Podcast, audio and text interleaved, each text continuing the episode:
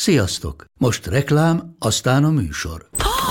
Hú, de szép szőnyeg! Új! Igen, tegnap vettem a Diego-ban. Ó, és ez a függöny, de szép! Diego! És hamarosan lesz új laminált padló a hálóban. Rátszakadtabban? Csak regisztráltam Diego digitális klubkártyát vásárlás előtt. Csináljunk neked is egyet? Csak 1 perc és kész. Regisztrálj te is áruházainkban, vagy a Diego.hu oldalon, és azonnal megkapod digitális klubkártyádat, mellyel akár 30% kedvezménnyel vásárolhatsz padlóburkolat és lakástextil termékeket. Diego.hu. Már meg is kaptam e-mailben. Ez reklám volt, jó volt. Nők. De micsoda nők? Nők, akik maradandót alkottak. Nők, akik beírták magukat a történelembe. Nők, akiknek nem volt egyszerű életük. Nők, akik nem adták fel. Nők, akik nem érték be az elég jóval. Nők, akik nem törődtek bele a nembe. És a nemüknek szánt sorsba. Nők, akik változást hoztak. Nők. De micsoda nők? Micsoda nők voltak? Az Éva Magazin podcast műsora. Budai Lottival és Zubor Razival. 4. rész, Szendrey Júlia. Ő egy olyan formátum volt, olyan formátuma volt a 48-as szabadságharc, illetve az egész reformkor környékének, hogyha ő külföldön él például, vagy ott kezd el írni, vagy alkotni, akkor egy a második Zsorzsa is lehetett volna belőle. Neki bubi frizurája volt, tehát ő levágatta a haját, egészen rövidre, és emellett egy időben, tehát nadrágot is hordott, és társaságban dohányzott, emellett egyébként fenthangon hirdette például, hogy ő nem szokott főzni, mert neki ettől fontosabb dolga is van a férje mellett. Elég fiatalon kerültek össze. Igen, és így összesen 3 évet töltöttek együtt, és hát azért elég nagy árat fizetett azért a 3 évi boldogságért. És valahogy igen, ez az, ami szintén így kimarad az irodalom órákból, hogy így volt egy ilyen kis kaland. Szerelmes lett, tiltották, engedték, eljegyezték, megcsalták, megbocsájtott, férjhez ment, teherbe esett, gyereket szült, kitört a forradalom, lelkesen támogatta a forradalom elbukott, és akkor ő ott állt, még mindig csak ilyen 20-21 éves korában, egy kisgyerekkel, és hát egy olyan országban, ami rettegett a megtorlástól, hogy na most mi jön, és ő volt Petőfi Sándor, még tehát ugye fő agitátornak az özvegye, tehát hogy azért ez egy ilyen lelki, tehát hogy ha itt nem omlott össze lelkileg, az egy kész csoda. Mint író, költő, nő, és mint azt kell mondjam, hogy korai feminista is megérdemli, hogy egy pár szót szenteljünk neki.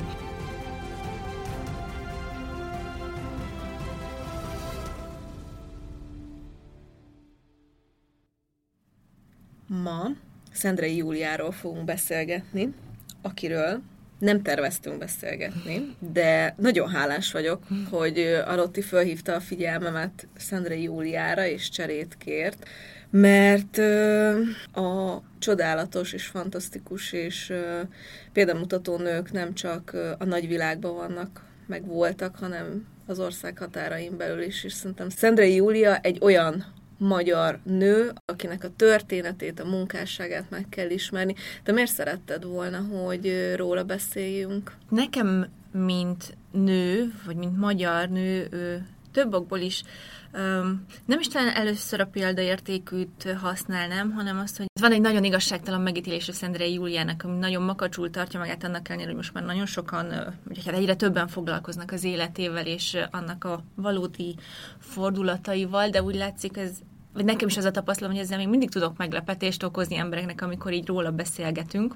A másik az, hogy ő nem csak mint Petőfi Sándorné, meg mint az özvegyi fájtlat idézőjelbe túl hamar eldobó özvegy érdemel elégtételt, hanem mint nő is, mert ő egy olyan formátum volt, vagy olyan formátuma volt a 48-as szabadságharc, illetve az egész reformkor környékének, hogyha ő külföldön él például, vagy ott kezd el írni, vagy alkotni, akkor egy a második Zsorzsa is lehetett volna belőle, úgyhogy mint író, költő, nő, és mint azt kell mondjam, egy korai feminista is megérdemli, hogy egy pár szót szenteljünk neki. Neked egyébként így mi lett, most akkor tőled is megkérdezem, hogy neked, ha azt a nevet hallt, hogy Szendrey Júlia, akkor mi jutott eszedbe róla egészen mondjuk pár nappal ezelőttig?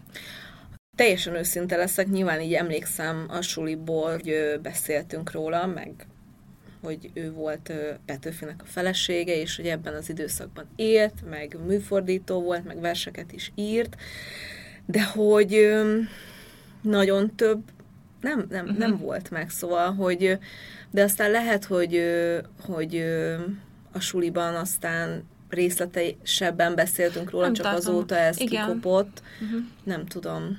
Nem, mert én arra emlékszem az irodalom óráról, meg így nem tudom, kiket így kérdezgettem nemrég a beszélgetésünk kapcsán, akkor így mindenki ezt a motivumot jegyezte meg, hogy milyen korán férjhez ment, és hogy szegény Petőfi Sándor ezt így már előre megvizionált, ugye volt neki van neki, hát ez egy gyönyörű szép vers, amúgy a szeptember végén, de ugye ebben van ez a részlet, ezt most így gyorsan fel is olvasom, ha valakinek nem lenne meg. Igen, itt van. Ó, mondd, ha előbb halok el, tetem Imre, könnyezze borítasz a szemfödelet, s rábírhat-e majdan egy ifjú szerelme, hogy elhagyod érte az én nevemet. Ha eldobod egykor az özvegyi fátyolt, fejfámra sötét lobogó lakazd, én feljövök érte a síri világból, az éj közepén, s oda leviszem azt. Letörleni vélek könnyűimet érted, ki könnyedén elfeledét hívedet, s e szívsebeit bekötözni ki téged, még akkor is, ott is örökre szeret. Tehát ez egy nagyon szép vers, egyébként Koltón írta a nászútjuk ideje alatt, és hogy ugye ott szeptember végén ott nézte a már hófötte bérci tetőket, és hogy még itt a szerelem van, de hogy ő már az elmúlásra gondolt, mondjuk is egy érdekes asszociáció a nászútján, de hogy mi lesz majd, hogyha én egyszer elmegyek, és te majd úristen mást fogsz szeretni, és akkor ez volt ez az a pont, amikor általában ugye az irodalomtanárok megjegyzik, hogy hát igen, Petőfi ezt milyen jól látta előre, mert hát Júlia lesetelt a gyászév, mikor már férjhez ment, és ez valahogy ez a lesetelt a gyászév, ez annyira így beivódott így az ő neve mellé, hogy ez egy ilyen nagy tiszteletlenség volt Petőfivel szemben, azt mondjuk nem teszik hozzá, hogy kb. 3 hét volt hátra ebből a gyászévből, de majd erre is rátérünk, hogy a gyászidő, meg egyáltalán az a gyász körüli felhajtás, ez honnan ered.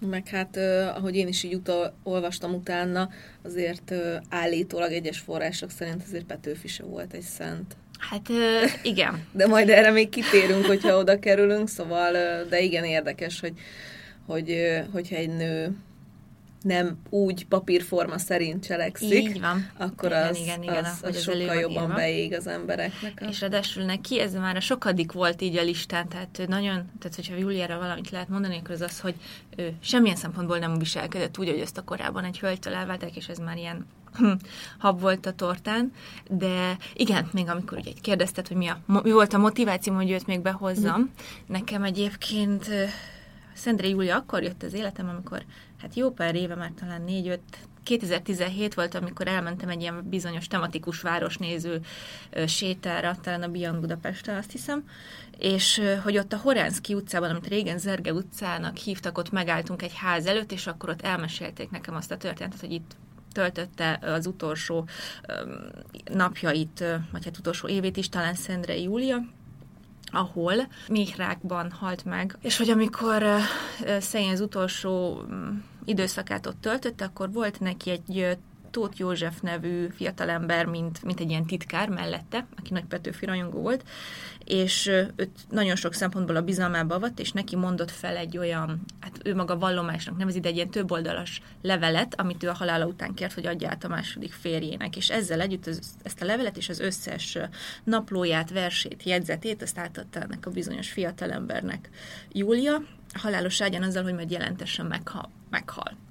Most ezzel szemben Horváth Árpád, Júlia második férje, illetve Júlia sógora, tehát Júlia lánytestvérének a férje, aki az egész Petőfi hagyatékot meg kultusztot ápolta a forradalom után, vagy hát a kiegyezés után környékén, illetve ez a Tóth József összeültek, és azt mondták, hogy na nem, ebben olyan dolgok vannak, hogy ezt így nem tesszük napvilágra, és akkor a Tóth József ebbe belement, annyi viszont legyen a becsületére mondva, hogy nem, nekik, a többieknek azt mondta, hogy megsemmisítette, és sőt, nem is azt mondta nekik, hanem, hogy eltemette Júliával együtt a sírjába, bocsánat, igen. Úgyhogy jó helyen van, semmi nem kerül a napvilágra. És aztán, amikor Júliát később, meg az egész Petőfi családot közös sírba helyezték már jó pár évtizeddel később, akkor derült, hogy nincs ott semmi, és akkor jelentkezett Tóth Józsefnek egy örökös, egy sok több később leszármazottja 1925-ben a 60. Petőfi halálának a 60. évfordulója táján, és akkor kezdődött egy ilyen rehabilitációja Szendrey Júliának, és akkor onnantól kezdte egyáltalán így érdekelni a köz véleményt, meg az akkori irodalmi közvéleményt, az élete, illetve ő mint önálló művész, illetve mint feleség is. Te egyébként a blogodon azt hiszem pont egy március 15-i megemlékezés kapcsán írtál a Szendrey Júliáról először, ugye? Igen, mert ami nekem ő benne lenyűgöző többek közt, hogy ugye 1840-es évek végén ugye a viktoriánus korszaknak hát így a, majdhogy nem így a csúcsa, amikor a női modell, a női feleség modell így tulajdonképpen azt követelte meg egy nőtől, hogy egy férfinak a támasza legyen, tehát egy háttérszereplő is. Júlia nem ez volt, már a forradalom idején sem, illetve az azt megelőző években sem, hanem tehát az, hogy ő, ahogy ezt Petőfi le is írta, hogy még én a nemzeti dalt írom, Júlián nemzeti színfülkötőt var, megvarta neki, ugye állítólag ő varta meg az első kokárdát a francia trikorról mintájára, meg ment Petőfi a kávéházba, meg a szavalásokra, és tehát, hogy egy aktív forradalmár lett szinte, és írt egyébként ilyen nemzeti dalszerű, ilyen buzdító verseket is, csak azt nem publikálta, mint hogy azt már jól sejtette, hogy azt nem vennék már tőle jó néven, mert hogy nem, hogy mondjam, ez nem illett az akkori női képhez, hogy valaki ilyen harcosan kiálljon és hogy mondjam, buzdítsam. Na, hogy kinyogjam. És például Arany János egy bizonyos Túróci Malvina művei kapcsán például ilyet mondott, hogy valóban így szép a nő, nem deklamálva a hazajaváért, hanem kebelére kulcsolva gyöngekezét, s imádkozva, mint egy madonna. Tehát, hogy ez így nagyon nem illett oda Júlia, és egyébként itt megemlíteném Gyimesi Ilyemese blogját, aki egy nagyon sokat foglalkozik az ő életével, ott találtam meg például ezt a versrészletet tőle, amikor is ezt írta március 15-a alkalmával, mármint Júlia. Magyar vagyok, magyar volt az apám is, tudom Isten, hogy az lesz a fiam is. Miként a bor soha nem válik tejé, úgy nem válik a magyar vér németté. Magyar vagyok egyébként ez a vers címe, tehát hogy ő akkor is nagyon hathatós szerepet vállalta a történésében, viszont ez sincs így benne nagyon a köztudatban, de nagyon sok más vonatkozása is van, amiben ő így nem felelt meg a korideálnak. Ugye beszéltünk arról, hogy... Nem volt egy ilyen tipikus nőies nő. Nem, és én így próbáltam annak is utána, hogy honnan eredhetett ez a lázadó kicsit ilyen vadóc szellem, de hogy ez mit jelent, az akkor egy kicsit menjünk bele, ugye őt Petőfi úgy nevezte, hogy a feleségek felesége, és én itt azért fejet hajtok Petőfi előtt is, mert ez azt jelenti, hogy számára ez volt az ideális. Tehát, hogy ő egy társat akart, nem pedig valakit, aki nem otthon szorgoskodik, és az otthon angyala, hogy a viktoriánus időkben az ideális feleséget megfogalmazták, hanem neki egy ilyen belevaló csaj kellett, egy igazi forradalmár lélek. És ez a forradalmi szellem Júlia esetében külsőségekben is megnyilvánult. Nem tudom, előtted van-e az a rajz róla, amit Barabás Miklós készített róla. Legtöbb, tehát hogyha valakinek eszébe jut Szendrey Júlia, akkor ez a fekete-fehér rajz, vagy metszet jut először eszébe. Én éveken keresztül azt hittem, hogy neki egy ilyen kis pici kontja van ezen a képen. Tehát egy ilyen hátrafogott, mert hogy ezekben az évtizedekben ezek a kicsi lapos kontyok nagyon divatosak voltak, és amikor elkezdtem kutatni, jöttem rá, hogy neki bubi frizurája volt, tehát ő levágatta a haját egészen rövidre, amit egyébként a példaképe a francia írónő Zsorzsa vezetett be ott a francia divatban, és emellett egy időben, tehát nadrágot is hordott, ugyanúgy, mint a francia írónő példaképe, és társaságban dohányzott, emellett egyébként fenthangon hirdette például, hogy ő nem szokott főzni, mert neki ettől fontosabb dolga is van a férje mellett. Imádom. Ugye? Abszolút tudok vele azonosulni. És hát ennek annyiban lesz meg a böjt, hogy azért ezt ott a korabeli hölgyek ezt azért nagyon megjegyezték, és azért tehát ezekről onnan tudunk, hogy ezekről ilyen rosszalló megjegyzések, naplóbejegyzések maradtak fent, meg levelezések, tehát ez itt sok mindenkinek szúrta a szemét, és hát ez majd vissza is köszön, amikor majd özvegyasszony korában így ráárasztják így kb. A népharagot, hogy más nem mondjak. De hogy így visszatérjünk Júliához. Na, én próbáltam egy kicsit hogy a gyerekkorába bele ásni magam, hogy honnan eredhet ez a lázadó hajlam. Mert az ő apukája egy gazda, tiszt, jószágigazgató, többféle megfogalmazása van ennek a pozíciónak, de az a lényeg, hogy ő a Károlyi család erdődi birtokán volt egy jószágigazgató lényegében, és neki volt a lánya Júlia, és ennek megfelelően egy ilyen, maga ugyan nem volt nemesi származású, de egy nemesi környezetben nevelkedett fel, és ennek megfelelően az apja, aki egy viszonylag vagyonos ember volt, ennek megfelelően választott neki iskolát, először Mezőnyberényben, aztán Budapesten, és ezekben a bentlakásos iskolákban, főleg a budapesti intézetben, ott több ilyen reformkori irodalmár vagy politikus is neveltette a maga nőrokonait, tehát hogy Kölcsei Ferencnek a keresztlánya, Kölcsei Antónia, meg Veselényi Miklósnak a két gyámlánya is ott nevelkedett, tehát én arra tudok gondolni, hogy onnan jön valamilyen kicsit, hogy egy kicsit ezt a forradalmár hangulatot, ezek a lányok ott maguk között így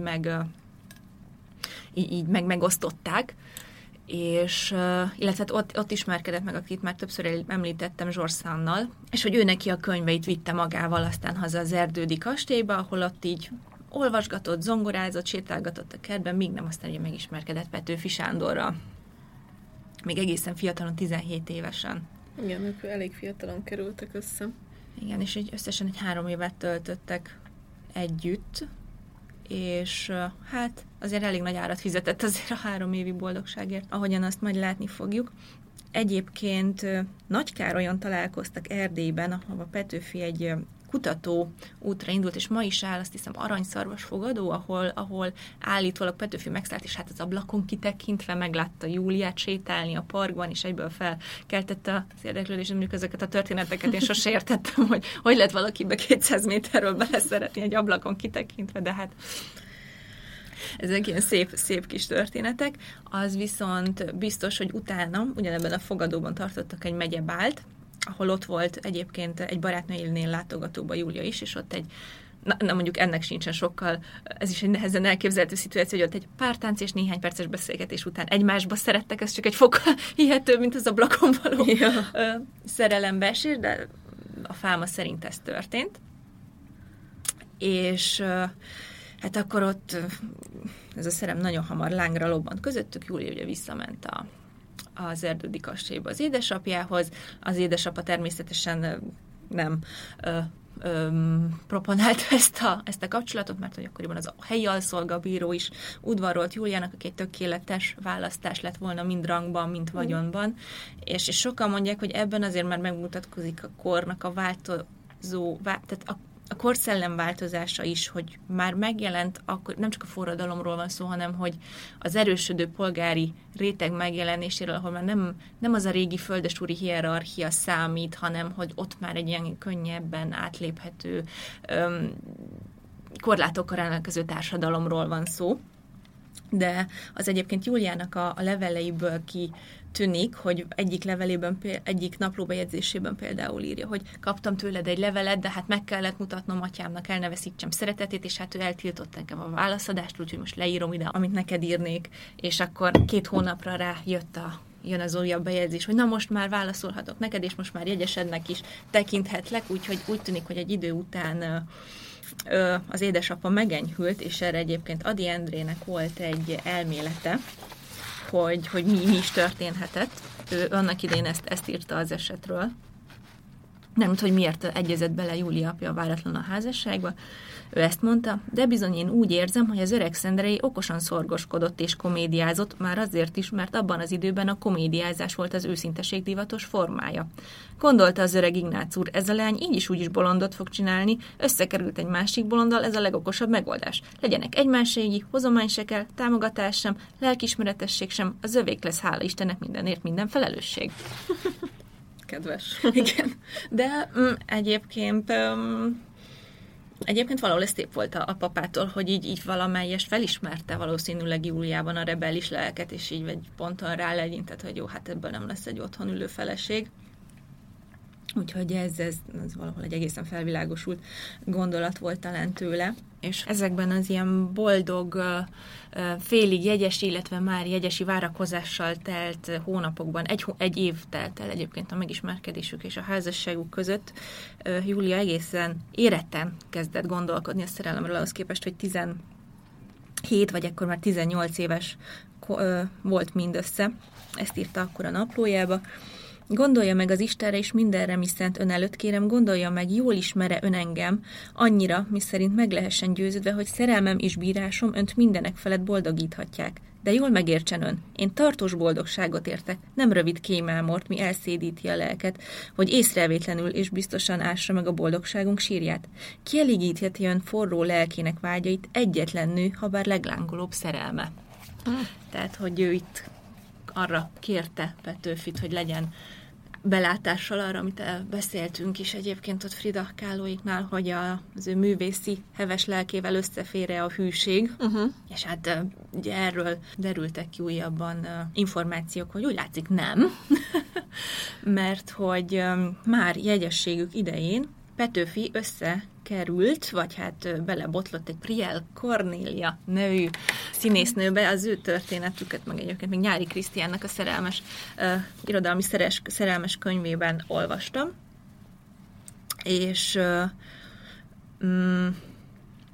ez már a jegyességük idején történt, és ugye egy nagyon ünnepelt és nagyon fiatal, de már ünnepelt színésznő volt ez a Prielle Nelly, hívjuk így, mert egyszerűbb, mint a Prielle Kornélia, és Petőfi, amikor őt meglátta, akkor ez szintén ez a mesébe illő. Ahogy meglátta, egyből beleszeretett, ő is beleszeretett az egyre híresebbé váló költőbe, és akkor rögtön ezt is akartak házasodni. Most két probléma volt, hogy Kornélia hivatalosan még fiatalkorúnak számított, tehát kellett volna hozzá szülői beleegyezés, plusz két külön felekezeten voltak, és akkor Petőfi konkrétan így paptól papig rohangált a menyasszonyával együtt, hogy valaki hagyja már össze őket, vagy valahogy le, de ha nem lett, akkor gyorsan áttér, ezt meg is írta Jókai Mórnak, aki egyébként nagyon tapsolt volna, mert ő jobban kedvelte volna a Kornéliát, mint a Júliát, mint Petőfinét. De ez még a jegyességük alatt. Igen. Tehát, hogy azért a ablakon kitekintéktől nem túl sok idő telt el, amikor feltekinti a színpadra, és újra így szerelmes van. Lett. Igen, úgyhogy ezt ott valahol Júlia megérezte, hogy a láng lelkű lovag kebelében egy túl heves láng lobog, mondjuk így. És hát annyira viszont a kitartás nem volt Petőfi erőssége szerelmi téren, az abból is látszik, hogy utána nem találtak ilyen papot, és hát a beteljesülés és a nászisztika mind tolódott, így nagyon hamar így azt mondta, hogy hát ha nem megy, akkor nem megy, és akkor így lenyugodott, és visszament Júliához, aki szegény egyébként így írt erről az esetről, mert hát a pletyka azért ott is terjedt a korabeli Magyarországon. Akkor azt írta a naplójába, ma ismét azt beszéli Szűcs Debrecenből, hogy ő, mármint Petőfi, ott keresztül utazában annyira megszereti Prielle Nelly színésznőt, hogy őt mindjárt nőül akará venni, de először hitbéli különbség akadályozta, mire ő mindjárt a lány hitére akart áttérni. De erre is időt kívántak, mi alatt a lánynak aztán elment a kedve tőle, ebben a verzióban úgy látszik, így történt, és így elmaradt az egész, és én a hosszú gyalázatos mesét mosolyogva hallgatám végig, mi alatt úgy fájt a szívem. És valahogy igen, ez az, ami szintén így kimarad az irodalom órákból, hogy így ott volt egy ilyen kis kaland, ami hát most nem fel akarom róni, hát ez fiatal emberről beszélünk, egy nagyon népszerű költőről a korabeli, lassan forradalmi hangulatú Magyarországon, csak hogy azért ez így hozzá tartozna egy teljes képhez, nem? Hát igen, meg azért az ő szerelmük az nagyon úgy él mindenkiben, hogy jaj, szegények, csak 3 év jutott nekik, pedig... Hát azért ez is egy elég erős, nem is tudom, kitérő, vagy nem tudom, mert oké, hogy aztán végül ilyen nagy dugzogva elvette a Szendreyt, de mondjuk, hogyha sikerül áttérnie, vagy találni egy olyan papot, akkor lehet, hogy máshogy folytatódik ez a történet. És egyébként a legjobban Prielle Kornélia járt az egész történetből, mert hogy ő egy nagyon ünnepelt színésznő lett, férjhez ment kétszer is,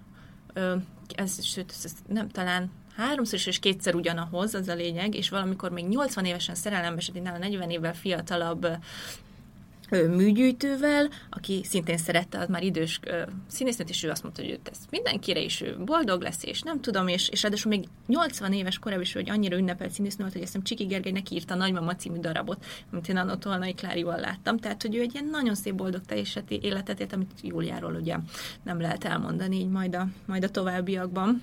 És egyébként még a Júliának azt is ilyen a pozitívumai mellé föl lehet sorakoztatni, hogy ő ám nem nagyon beszélt erről. Nem.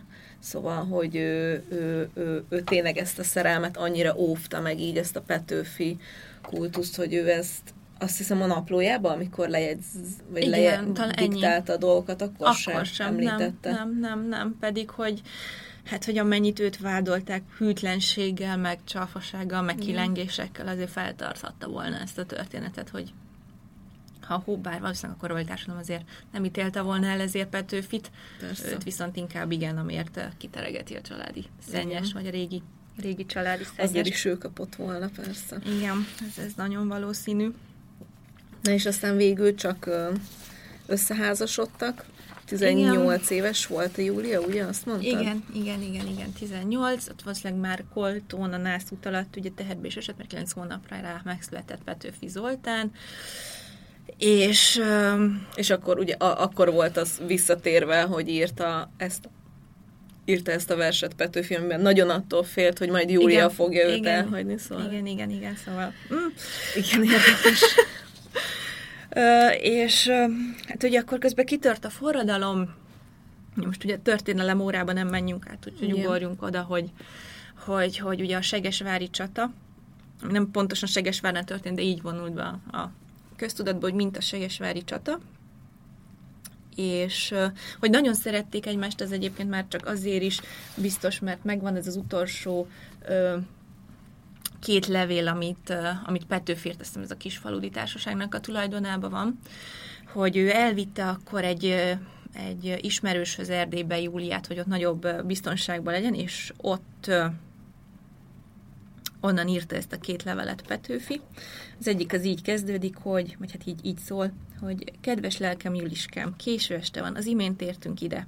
Holnap korán reggel indulunk Udvarhelyre. Bem utolsó levelét Brassótól félnap járóföldre írta ide ezelőtt 3 nappal. Nem tudom, hol kapjuk meg. Talán Brassóban vagy már azon túl. Tiszteltetem Miklósékat. Csókollak titeket, szentségeim, írni fogok valahányszor lehet. Légy nyugodt és béketűrő, amennyire lehetsz. Higgy, remélj, szeress. A sírig és a síron túl örökre hűséges férjed Sándor. És akkor erre 3 napra még érkezett egy levél, hát ezen ma majdnem megkönnyebbeztem. Most mondjuk egy kicsit úgyis hiperérzékenyek vagyunk, lehet, hogy elsírom magam.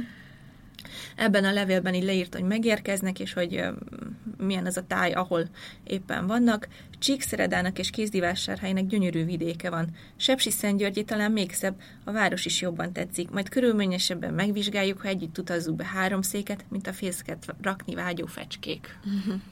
Tehát, hogy ez annyira szép, hogy meg ilyen terveik voltak, meg így tényleg egy ilyen annyira gyönyörű szép házasság lehetett volna az övék, még esetleg, ha Petőfi tényleg megtartja ezt a kicsit kicsapongóbb lelkületét, hogy így tényleg egymást támogatva, ilyen modern felvilágosult párként, szóval. De hát se a történelem nem így alakult, meg se az ő életük, mert ugye Petőfi akkor eltűnt, mert ugye a sírját tehát a testét azt ugye akkor nem találták meg, és akkor volt Júliának ez volt a legnehezebb időszaka innen az következő majdnem 1 év, mert hát közben elbukott a forradalom, és egyébként most gondoljunk bele, hogy ebben a 3 év vagy szerelmes lett, tiltották, engedték, eljegyezték, megcsalták, megbocsájtott, férjhez ment, teherbe esett, gyereket szült, kitört a forradalom, lelkesen támogatta a forradalom elbukott, és akkor ő ott állt még mindig csak ilyen 20-21 éves korában egy kisgyerekkel, és hát egy olyan országban, ami rettegett a megtorlástól, hogy na most mi jön, és ő volt Petőfi Sándorné, tehát ugye a fő agitátornak az özvegye, tehát hogy azért ez egy ilyen lelki, tehát hogyha itt nem omlott össze lelkileg, az egy kész csoda, de egyébként nagyon nehezen vészelt át ezt az időszakot, az egészen bizonyos, és akkor ott még egy darabig maradt Kolozsváron, és egy idő után úgy döntött, mert ugye jöttek hozzá. Egy rövid reklám, és már is folytatjuk a műsort. Minden út egy utazás, és mi a Mazdánál arra törekszünk, hogy annak minden pillanata tökéletes legyen. Mazda CX-5 utolsó széria. 194 lóerős, 2,5 literes mild hibrid benzinmotorral, akár milliós kedvezménnyel, vagy kedvező finanszírozási feltételekkel elérhető. A finanszírozást az Euroleasing nyújtja, THM 4-től 4,9%-ig. A tájékoztatás nem teljes körű, a részletekről érdeklődjön márka kereskedéseinkben. Mazda, crafted in Japan. Vége a reklámnak, folytatjuk a műsort. És akkor itt kezdődött igazából az ő meghurcoltatása, hogy ezeknél a barátoknál, akiknél ott ő meghúzta magát Kolozsváron, oda jöttek hozzá mindenféle fiatal emberek, férfiak jobbára. Némelyikük, nem tudom, azért jött, hogy beszámoljon arról, hogy látta Petőfit, itt látta, ott látta, látta elesni, látta menekülni, jöttek hozzá Petőfi rajongók, hogy a gyászuk együttérzésüket fejezzék ki, vagy csak megkérdezzék tőle, hogy tud-e valamit esetleg róla. És a korabeli időben egy gyászoló nőtől, még ha az a nemzetözőgye is, a totális elzárkózást várták, és egyébként innen kezdett elterjedni egy ilyen, később egy ilyen rosszabb, egy ilyen szabadosabb, meg egy kicsit, hát ilyen nem is tudom, hogy mondjam, könnyű erkölcsű Júliának a képe, ugyanis akiknél ő lakott, egy Vadadi Berta nevű hölgy, később, aki hát ilyen emlékirat, vagy memoárszerűségben leírta, hogy ott a fiatal, hirtelen megözvegyült Júlia egymás után fogadta a férfiakat. Mm. És aztán utólag kiderült, valaki visszaszámolta, hogy az, aki ezt leírta, akkor 13 éves volt, tehát fel se foghatta, hogy ott mi történik igazából. De hogy egy kicsit beszéljünk akkor erről a gyászról, hogy nem, te láttad a Downton Abbey-t? Igen. A sorozatot.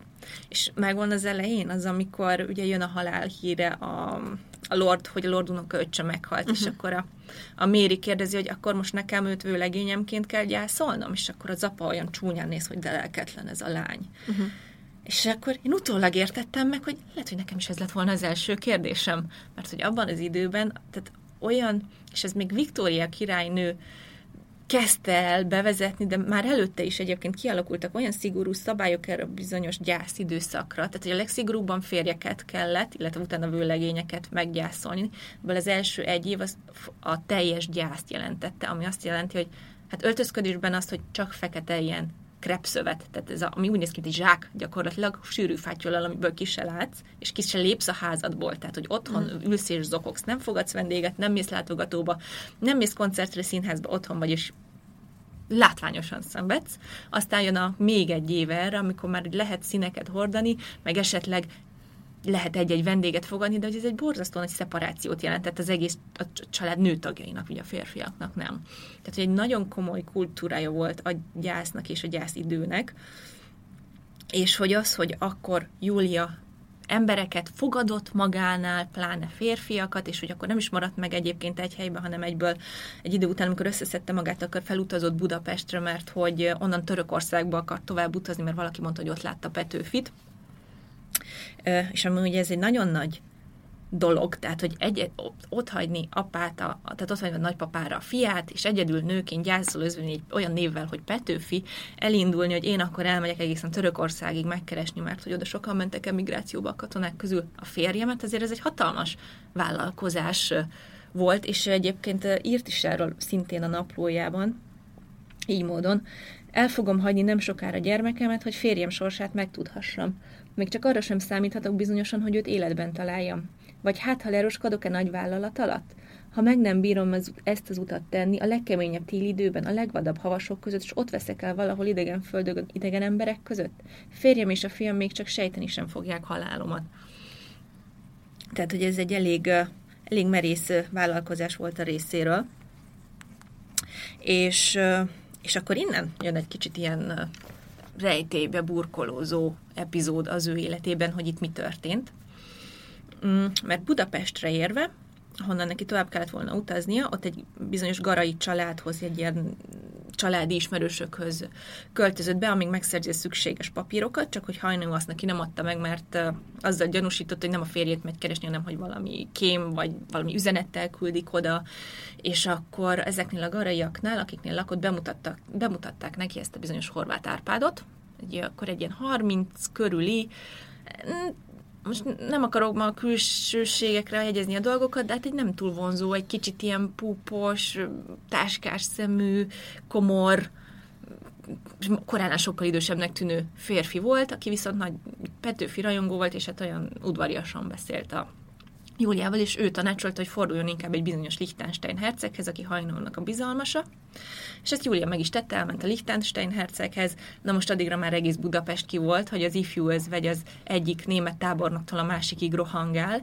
és ráadásul ez a Lichtenstein herceg valószínűleg ki is szemelte magának, amíg mindig egyébként szép Júliát, és folyamatosan azzal hitegette, legalábbis így úgy tűnik így a beszámolók és naplóbejegyzések alapján, hogy megkapja az útlevelet, csak jöjjön el újra, és csak egy seperc alatt úgy talált, hogy az egész környék már őt köpködik, hogy Petőfiné német férfiakkal fekszik össze nem sokkal a férje halála után.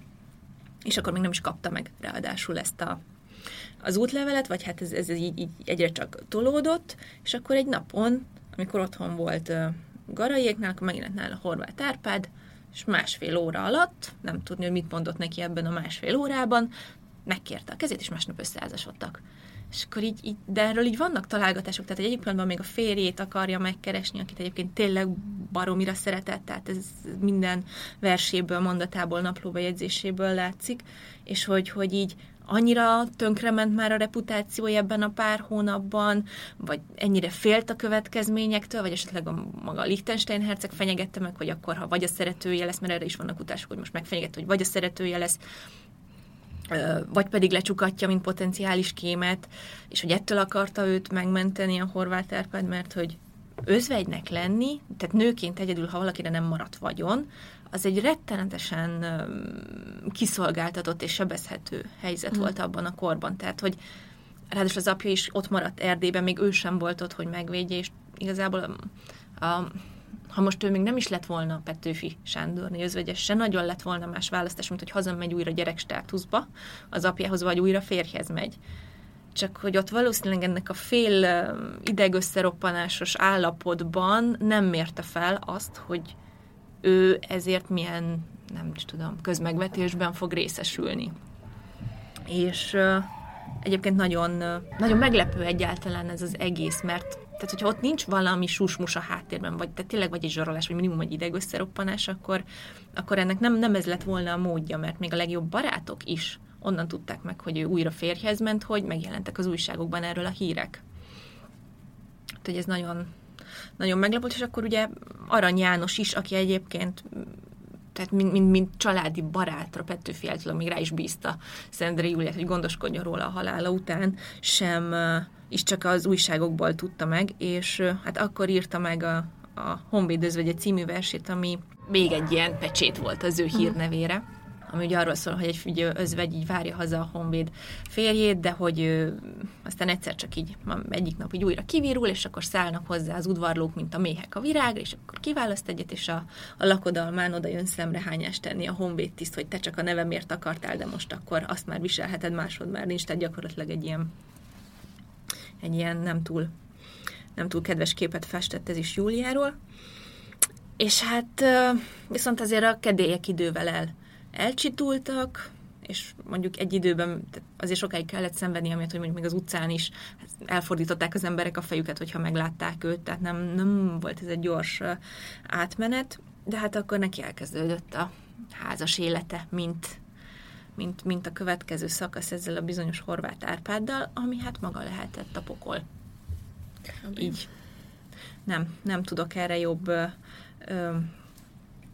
megfogalmazást mondani. Nem irigylem szegényt egyébként, mert ez a tipikusan a csöbörből vödörbe esete. Igen. Tehát, hogy ha nem megy férjhez, akkor is valószínűleg borzasztó sors vár, nyilván más módon, de így is rendesen megkínoszta az élet ezzel a férfival. És hogy az igazság, hogy hát egy része megdöbbentő annak, amilyen Horváth Árpád volt, és ahogyan ő viselkedett, más része meg valószínűleg nem is volt túl kirévú abban a korban, hogy milyen volt a házas életük, azt egyébként főleg onnan tudni, hogy ugye ő lediktálta ezt a levelet a férjének a halálosságán, ennek a bizonyos Tóth Józsefnek, sőt, egyéb még előtte, ugye 50-ben házasodtak össze, és 17 évig bírta mellett, és 17-ben ő írt egy levelet az apjának, Júliában így nagyjából leírta, hogy miket kell kiállni a férjemet, és kérte, hogy vegyen neki, vagy szerezzen neki egy lakást. És ez volt ez a Zerge utcai, ma Horánszky utcai lakás, és oda el is költözött 67-ben, és akkor persze megint mindenki, hogy úristen, és elhagyta a férjét és a fiait, és nem tudom, de egyébként majd ez is erről is hoztam részleteket, hogy amúgy milyen nagyon szoros és jó viszonya volt a gyerekeivel, mert Horváth Árpádtól még 4 gyermeke született, akikből 3 megisérte a felnőttkort. Ebből is kitűnik, hogy az újabb közfelháborodást is vállalva külön költözött a férjétől, és azt hiszem azért talán, hogy el tudjon válni, át akart térni, de akkor megvádolták, hogy azért akar áttérni, hogy hozzámenjen ehhez a fiatal Tóth Józsefhez, tehát hogy ott megint elindult egy ilyen pletyka áradat. De Horváth Árpádról így nyilatkozott, vagy hát így beszélt abban a levélben, amit neki írt a halálos ágyán. Júlia ezt egészen pontosan így mondta. Állati és durva bánásmódja, brutális követelései és kifejezései új keserűen ébresztettek föl, midőn nejévé lettem, midőn kijelenteni hallottam, most már nőm vagy, s én a te parancsolód, urad, törvényhozód, s én boldog akarok lenni, midőn megismertem fogalmát a boldogságról, mert még csak nem is képzelt másban, mint egyedül a legállatiasabb kéjben, midőn hallám a gúnyszavakat, nem is asszony ki egy férfival beéri, hisz annak nincs temperamentuma, stb., ki sohasem akart bennem más tekinteni, mint durva érzékeinek alárendelt vak eszközt. Tehát ő egy tárgyat látott gyakorlatilag a feleségében, és hogy ugye Júlia azért nem volt egy tapasztalt nő szexuális téren. Azt tudjuk, hogy tehát nem sokat tudunk egyébként az ő nemi életéről, Horváth Árpádéről már annál többet, tehát ez biztos, hogy ő járt bordélyházakba, voltak szeretői, valószínűleg valamilyen betegséget is hazavitt a feleségének, illetve arról kifejezetten ír Júlia naplójában, hogy volt egy ilyen pornográf gyűjteménye, amit így szeretett volna, hogyha Júlia vele nézeget, ő pedig ettől így nagyon hamar elzárkózott, és talán ez is volt az utolsó csepp, azt hiszem, talán ezután költözött el. És pedig ő nem volt egy prűd lélek, tehát azt tudni, hogy például Petőfivel ők nagyon közvetlenül viselkedtek egymással, tehát hogy így ölelgették egymást, csókolóztak, társadalmi szintén ugye nem volt szokás, de hát azért egy 1800-as években felnevelkedett lánynak, akinek egyetlen egy szerelme volt, az is egy ilyen romantikus költői lélekkel, az, annak az egy megrázkódtatás lehetett egy ilyen, hát mondjuk itt perverz embernek a közeledése. És még ami egyébként nagyon sokat elárul erről a Horváth Árpád, és ezt is fel szeretném olvasni, mert ennél jobb tükröt talán nem is tarthatnánk ennek a férfinak, hogy amikor Júlia elköltözött ebbe a lakásba, és a gyerekei akkor mentek látogatni már a halálos ágyára, vagy a halálos ágya mellé, akkor írtak az éppen nyaralni lévő, vagy távol lévő apjuknak egy levelet, egy bizonyos Vallát emlegetnek benne, aki az orvosa volt az anyjuknak. Így szól a levél. Szegény mamának nagy fájdalmai voltak. Sírt is, de későbben jobban lett. Vallával határozottan fel akar hagyni, ugye Valla az orvosuk, és más orvoshoz folyamodni, és azt is mondta, hogy más orvosok csak azért nem akarják őt elvállalni, mert Vallát nem merik megsérteni. Mondta szegény, hogy mi borzasztó ránézve látni a napról naprai feloszlást, hogy csak azért szeretne élni, hogy minket boldognak és egészségesnek lásson. Nagyon szeretné, ha ott lennénk, igen, igen jó irántunk. Szegény szerencsétlen mama. És akkor erre itt jön Horváth Árpádnak a válasza. Édes gyermekeim, a behűtött vízemet megittátok, ami valóban nem szép tőletek, miután tudjátok, mennyire epedek a friss víz után. Aztán a mosdó poharatokat csordultig tele vízzel a rakaszra tettétek a konyhában. Én hazajövet a sötétben, felborítottam, aztán lett roppant tócsa, és magamat is leöntöttem ez alkalommal, és ez a ti rendetlenségetek gyümölcse. Pont. Ja. Tehát hogy... csóró haldokló nővel szemben a férfi, aki vizes lett. Igen. És nem tudott friss vizet inni. Igen, úgyhogy szegény Szendrey Júliának ez volt így körülbelül a második házasságának a története, ami talán erőt adott neki mindezen évek alatt, és talán egyetlen pozitívuma volt a Horváth Árpáddal való házasságának, hogy mint írónőt és mint költőnőt nem nyomta el, tehát nem támogatta úgy, mint Petőfi, de Júlia tudott mellette megjelenni, és ahogy ugye teltek az évek, és kicsit így megnyugodott a közhangulat a második házasságát, illetően akkor nagyon jó kritikákat is kapott, nagyon ismerő szavak, hogy Andersen meséi az olyanok, mint az Ollomkatona, vagy a Császár új ruhája, egyébként az ő fordításaiban jelentek meg először magyarul, és verseket is publikált, amik szintén nagyon jó fogadtatásban részesültek. Ezek egy része főleg a boldogtalansággal foglalkozik, illetve a különböző, hát a gyásznak a különböző formáival, például a Halottak estéjén az így hangzik egy részlete, ti boldogak ott künn a temetőben, kik alusszátok örök éljetek, s én boldogtalan szánalomra méltó, hogy közétek most még nem lehetek. Illetve itt van a sötét óra részlete, naponként árvább egy reménnyel, s egy csalódással gazdagabb, szívünkből ekként fogy az élet, cseppenként így fogy, így apad. Tehát így ez lett a forradalmi lelkületű fiatal lányból. Viszont, ami hát egyébként más témával, főleg női sorssal, nő kérdésekkel kapcsolatos írásokat is írt, ezeket nem merte publikálni, mivel sejtette, hogy egy nőtől ezt a két témát fogadják el, a szenvedést és az anyaságot, viszont nagyon szép az, amit 3 rózsabimbó címmel a gyerekeinek írt verseket gyűjtött össze és publikálta. Ez pedig így szól. 3 rózsabimbó az én boldogságom, 3 rózsabimbó életem, világom. El van osztva köztük 3 felé lelkem, s mégis mindegyik bírja azt egészen. Nem tudom kívülük teremet több virág, mit látni öröm, illetin boldogság. Szemem nem is keres, nem is látna mást, hisz bennük találtam feledést, kárpótlást. Szívemből fakadtak, szívem a gyökerük. Együtt hervadnék el, együtt halnék velük. Hadd boruljak rátok, merengjek el rajtok, és eltelve örömmel hadd beszéljek róluk. És akkor ír a gyermekeiről, és igazából az elsőt olvasnám fel, ami Zoltánról szól, Petőfi Zoltánról, az első fiáról. Először is te rólad szerelmem virága, kihalt boldogságom, egyetlen zöld ága. Az eltépett múltnak élő bizonysága, a lehullott csillag fennmaradt sugára. Tehát azért ebből is látszik, hogy így akármit is mondtak, vagy akármivel vádolták, borzasztóan szerette Petőfit. Mm. Meg a gyerekeit is. Igen, és a gyerekei is őt, tehát hogy egy nagyon, nagyon jó és mély kapcsolat volt köztük, és szintén a már említett blogban találtam, hogy nagyon sokat adott a gyerekeinek a művelésére, illetve az ilyen, tehát olyan kreatív nevelésben részesültek otthon, ami nagyon ritka volt, egy újságuk, amit úgy hívtak, hogy tarkaművek, amit a gyerekek raktak össze, és ilyen kisverses formában, vagy elbeszéléseként így az utcának, meg a háznak a híreit írták le például, és a saját anyukájukhoz is írtak leveleket, meg verseket, amiből látszik, hogy nagyon szoros volt köztük a kapcsolat, még akkor is, amikor mondjuk ugye ő már elköltözött, amikor 67-ben külön háztartásba költözött, még akkor is így írt neki az Attila nevű fia, hogy egy ilyen kis köszöntőverset, hogy bár egymástól elválasztott az áldás sors bennünket, de semmi sem szünteti meg a mi szeretetünket. Nem, sohasem.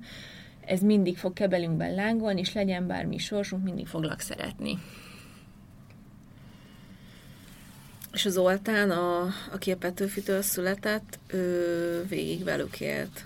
Nem, ő külön, egy idő után neki Júlia sógora lett a gyámja, amikor szabadult, mert mert a konszolidáció idén akkor dönteni kellett, hogy hogyan rendezzék a jogdíjakat Petőfi után, és hogy akkor mindent, nem tudom, az árvaszékre hagytak, és akkor el kellett dönteni, hogy ki gondoskodj úrról, és akkor lett nem is a Horváth Árpád, hanem a Júliának a sógora a gyámja.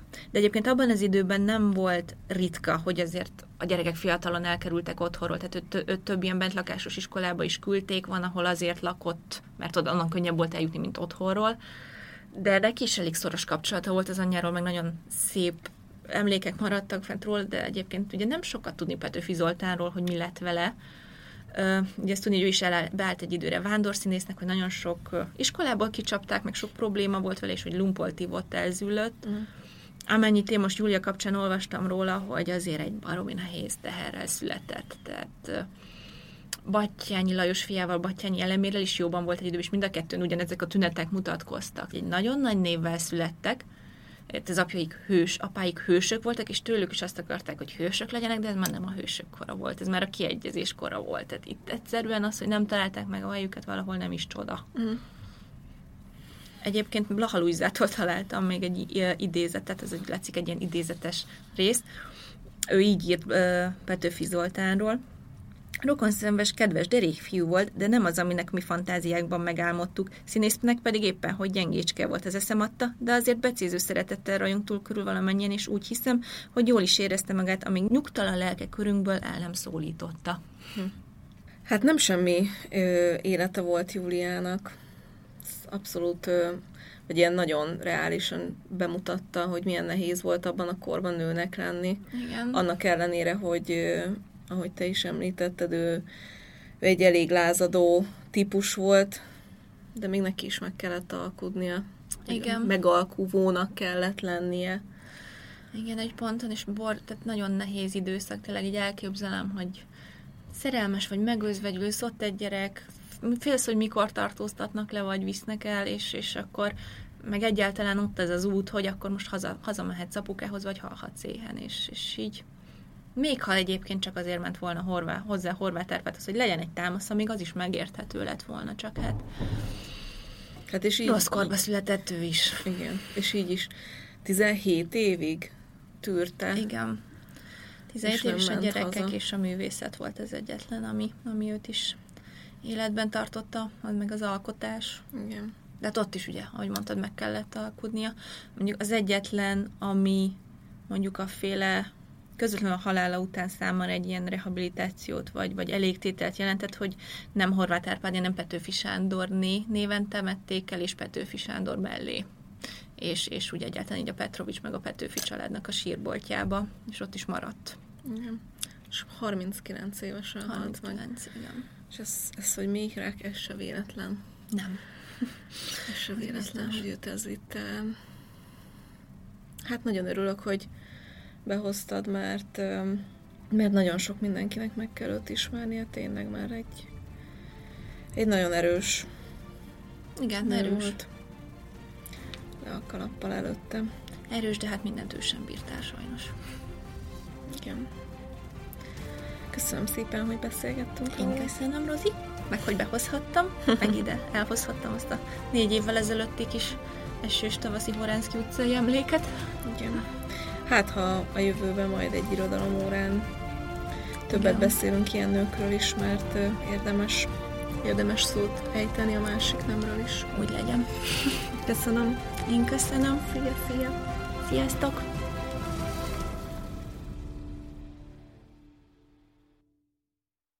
A műsor a Béton partnere.